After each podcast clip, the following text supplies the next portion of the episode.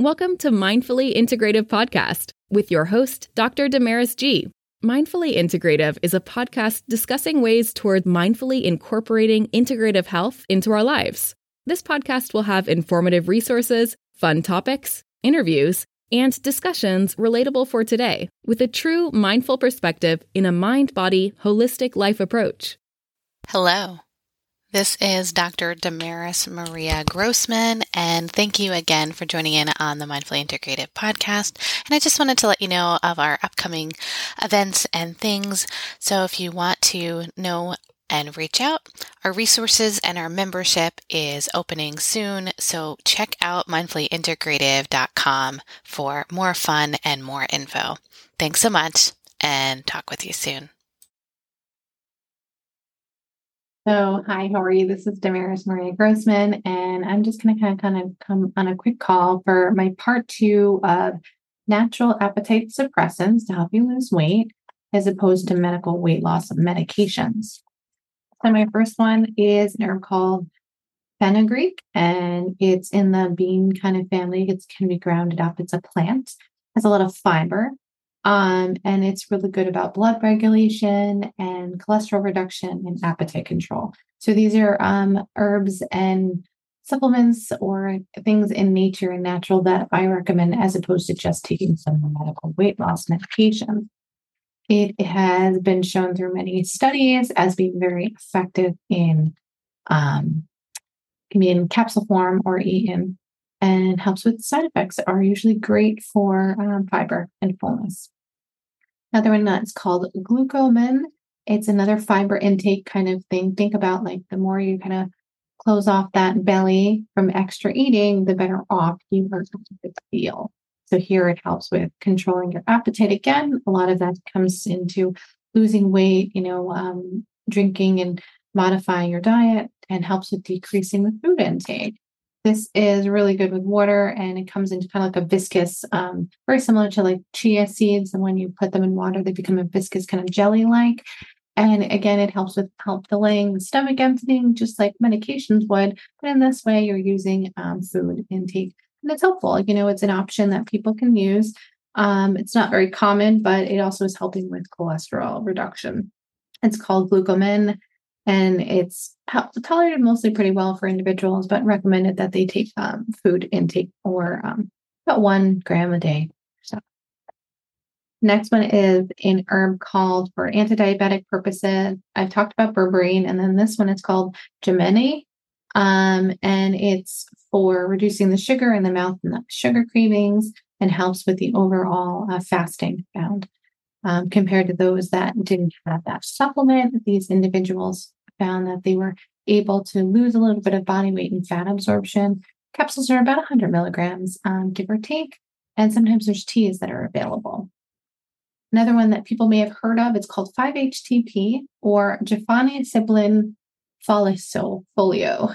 Um, I'm not great with pronunciations, but basically this is a natural um, one, it's good serotonin. So it's good for um, depression, um, anxiety, and relaxation, but it also helps with decreasing, um, decreasing the um, carb intake and hunger within the body. So again, it, this is still kind of in that same time, like your gut. When your gut is happy, um, you're not eating as much, you're not craving, and you're not looking, and you're not just foraging for things. So um, but this one you kind of have to watch out a little bit for. You want to make sure that you're eating um, or drinking water. Someone can have a tiny nausea, upsets. Um, and it's not something that I want you to add in with an antidepressant without uh, following the healthcare provider, because you just want to make sure that you're not over intaking um, and having a serotonin uptake, which can be quite dangerous. So, one you really want to make sure you're cautious with. This other herb is called Caralluma fimbriata. It is, think of it as fimbriata has a lot of fiber um, you can take it for around 500 milligrams, helps with weight loss, appetite, and also with fiber esque in the body. Um, I haven't really given that one, but you know, I've heard about it. Green tea extract, that's a pretty big one that most people have heard about, and it's um, shown to help with weight loss. And then again, that's that's a similar effect that you would hear that you'd see in people that talk about phentermine, phentermine into um, the uh, medical contraves and medications of that nature.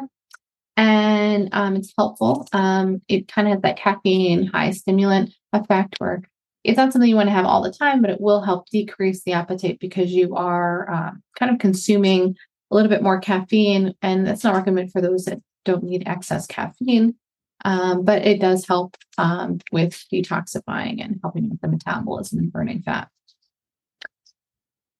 Conjugated or alpha lipoic linoleic acid. Um, this one helps in a few things, but it's very good for um, the natural fatty products, uh, helping with cholesterol, weight loss, overall fat burning. Research has shown that helps with like with that fullness, that appetite suppression. Um, and it's really good for cholesterol management. Uh, re- recommended was around six grams total per day. And it can be like good for a lot of that fat blocking. And another big one people have heard of, and they think that that's like the go-to is Garcinia cambogia or Garcinia cambogia. I say it incorrectly, but basically this is a fruit with a high concentration of um, hydroxycitric acid. Helps with weight loss purposes. Again, it's like that fat um, blocking, um, breaks up, um, decreases the weight, helps with um, serotonin levels, um, uptake. Again, when the gut is happy, you have more fiber, you kind of get it through. Uh, you're then more full, and then you're eating less. So it, it kind of goes in the brain and the gut. You know, you have to always understand that it's they're together, so you don't have as much upset. And you want to eat this around 30 minutes before a meal, give or take. There's a really cool one called Yerba Mate.